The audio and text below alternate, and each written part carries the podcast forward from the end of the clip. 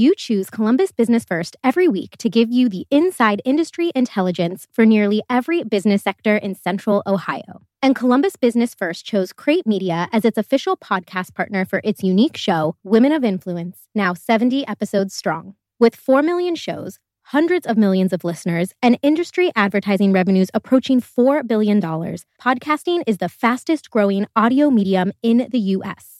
From law to medical, construction to automotive, retail to real estate, every brand has a story. Let Crate Media help tell yours. Visit crate.media slash CBF to learn more about how we can help while receiving a free one hour casting session with our expert producers, which will help to uncover and shape your company's branded podcast. To learn more about sponsoring Columbus Business First Women of Influence podcast, please email advertising director Steve Hewitt at shewitt at bizjournals.com to get started. That's S H E W I T T at bizjournals.com.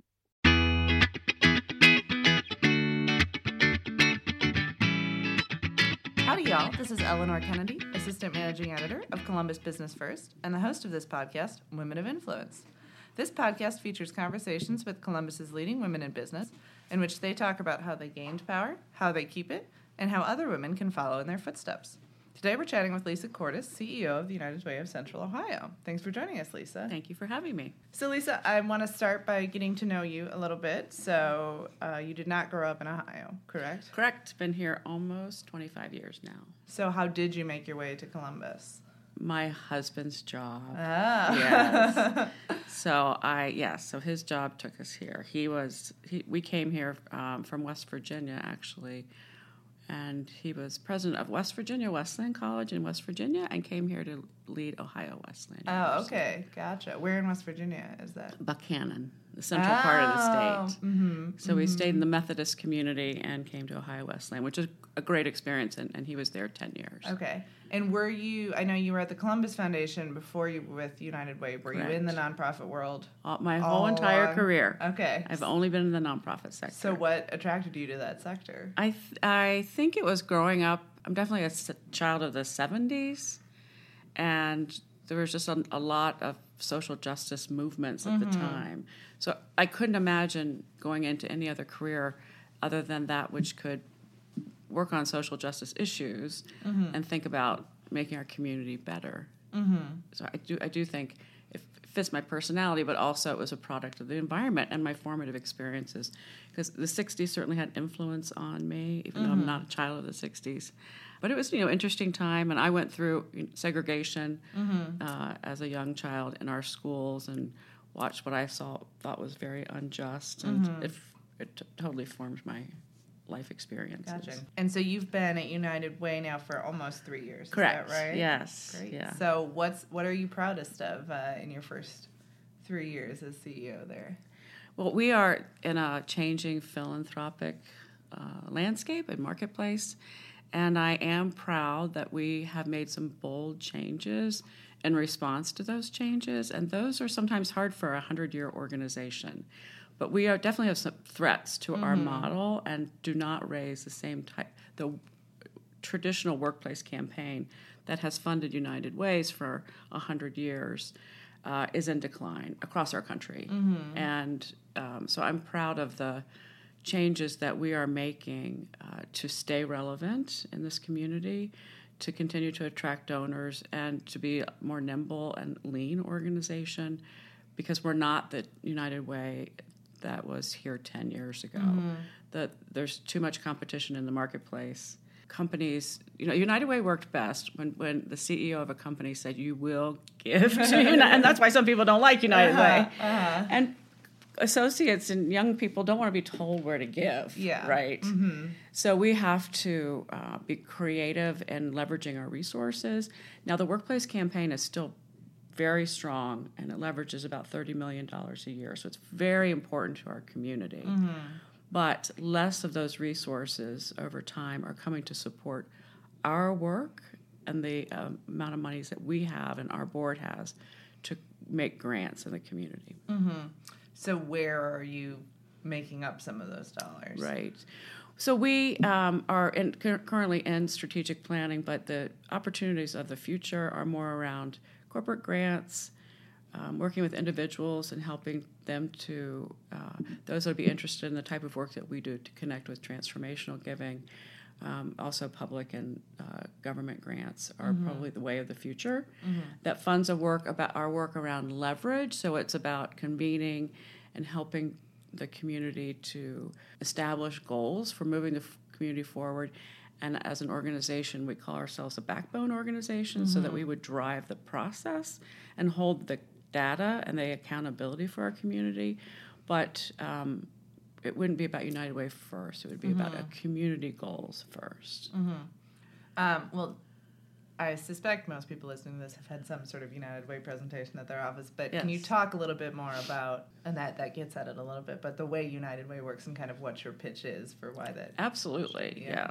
So we fund right now in four primary impact areas. So, one is student success, and we focus on early childhood education and high school graduation. Both are at risk in our community, especially among those districts that work with have children who are living in poverty are not prepared compared to their peers for kindergarten. And high school rates graduation rates are significantly lower and mm-hmm. we have a crisis on our hands. So those are two areas that we fund. And then we fund basic needs uh, food clothing shelter and Franklin County has 1.3 million people, and 400,000 of us live at 200% of poverty or below. So that infrastructure is really important.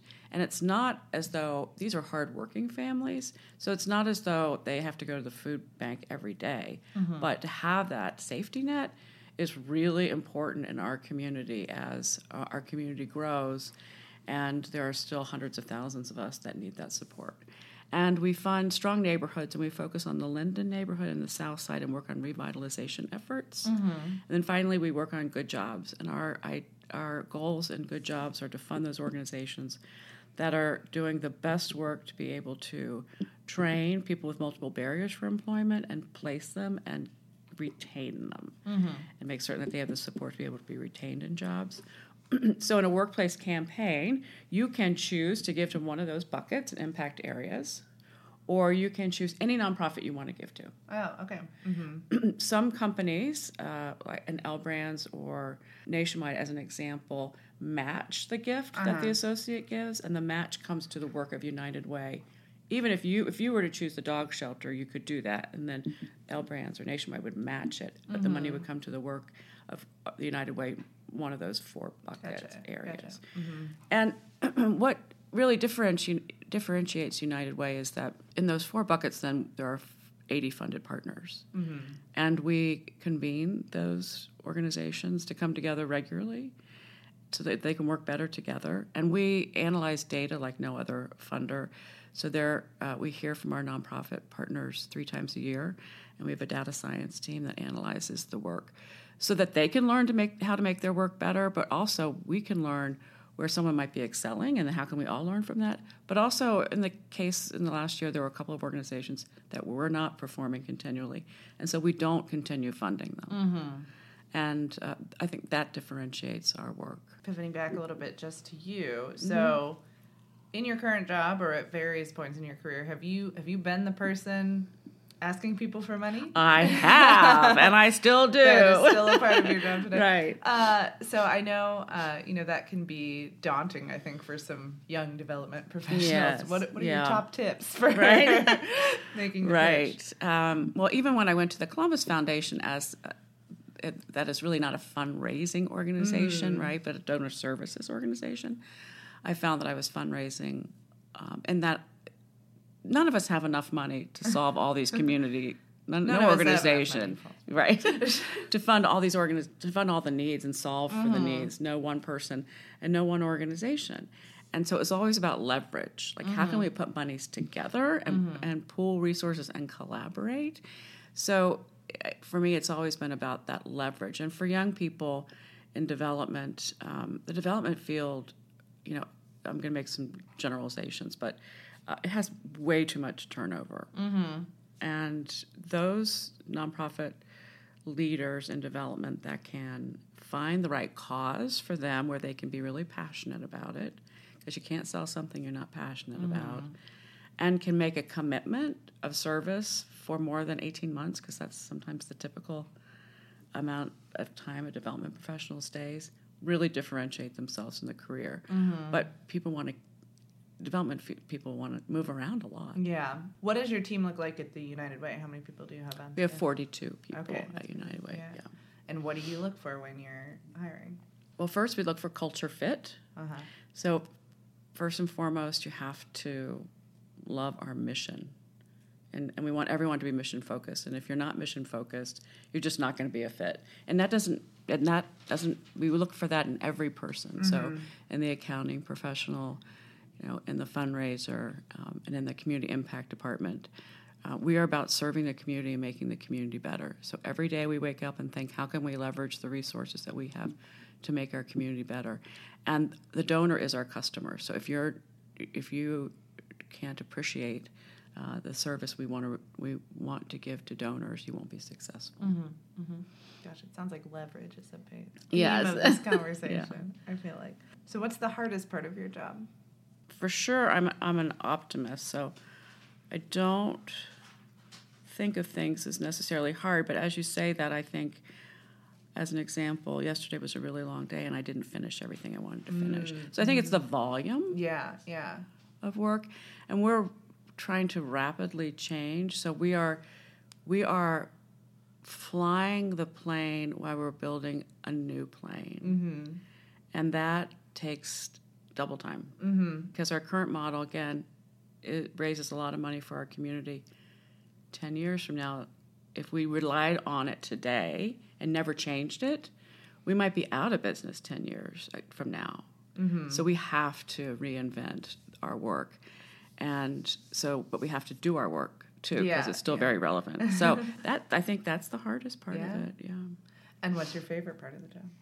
My favorite part of the job is working with the nonprofits and um, helping to build the capacity for them to succeed. And now I've been working with the many of the same people or the same organizations for 20 years. So I hope that there's a level of trust and we can really get work done because relationships have been built. So I love the relationship part. You mentioned you had a very long day yesterday. What do you do to de stress after a particularly challenging day or week? Right. Well, I am crazy about my dogs. Oh, okay. So I'm- always, you know, I commit to at least a two mile walk with them a day. Uh huh.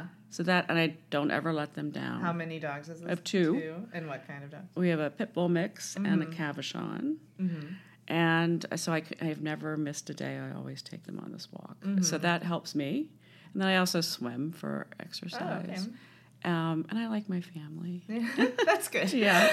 I'll keep them. yes, I feel like that's a that's a positive. Do you live close to downtown or? I live in Bexley. Okay, gotcha. What about books? Are you reading anything interesting? Right Yes, I just finished uh, Lori Gottlieb's something to talk about. Uh, I can't remember the title, but she's a ther- she's a, a a therapist who goes into therapy. now? And it's on the bestseller list. It was really good. Oh. Uh-huh, Yeah. uh-huh. And my so coincidentally, this is when you know you have a good book club. I missed my last book club meeting. And that was the book they selected. And I just happened to have selected on my own. So I, I'm ready for my next book Oh, club. That's great. Yeah. Excellent. Such synergy. right. I feel like I'm still still trying to find my Columbus book club. So Oh, well, we we read only biographies. Interesting. Yeah. I'm reading a biography of Wallis Simpson right now. Okay, Which I picked yeah. up after the. This is the second time in the podcast I've talked about Meghan Markle, but after the Meghan Markle news. Uh, it's I'm only a couple chapters in. It's kind of interesting. Let's see. Is mentorship something that's been a big factor in your career? Either mentors that you've had or people that you are mentoring?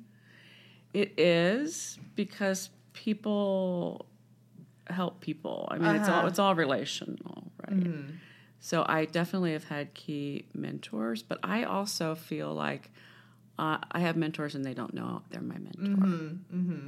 you know that I look to them and I feel like I can learn from everyone. But there are some people that have emulated behaviors that I either don't want to be like or I really do want to be like. And so mm-hmm. I've sought to learn from them. And they might not know Yeah. Yeah. that, that they're makes sense. teaching me. Or maybe they mm-hmm. do and they're humoring me.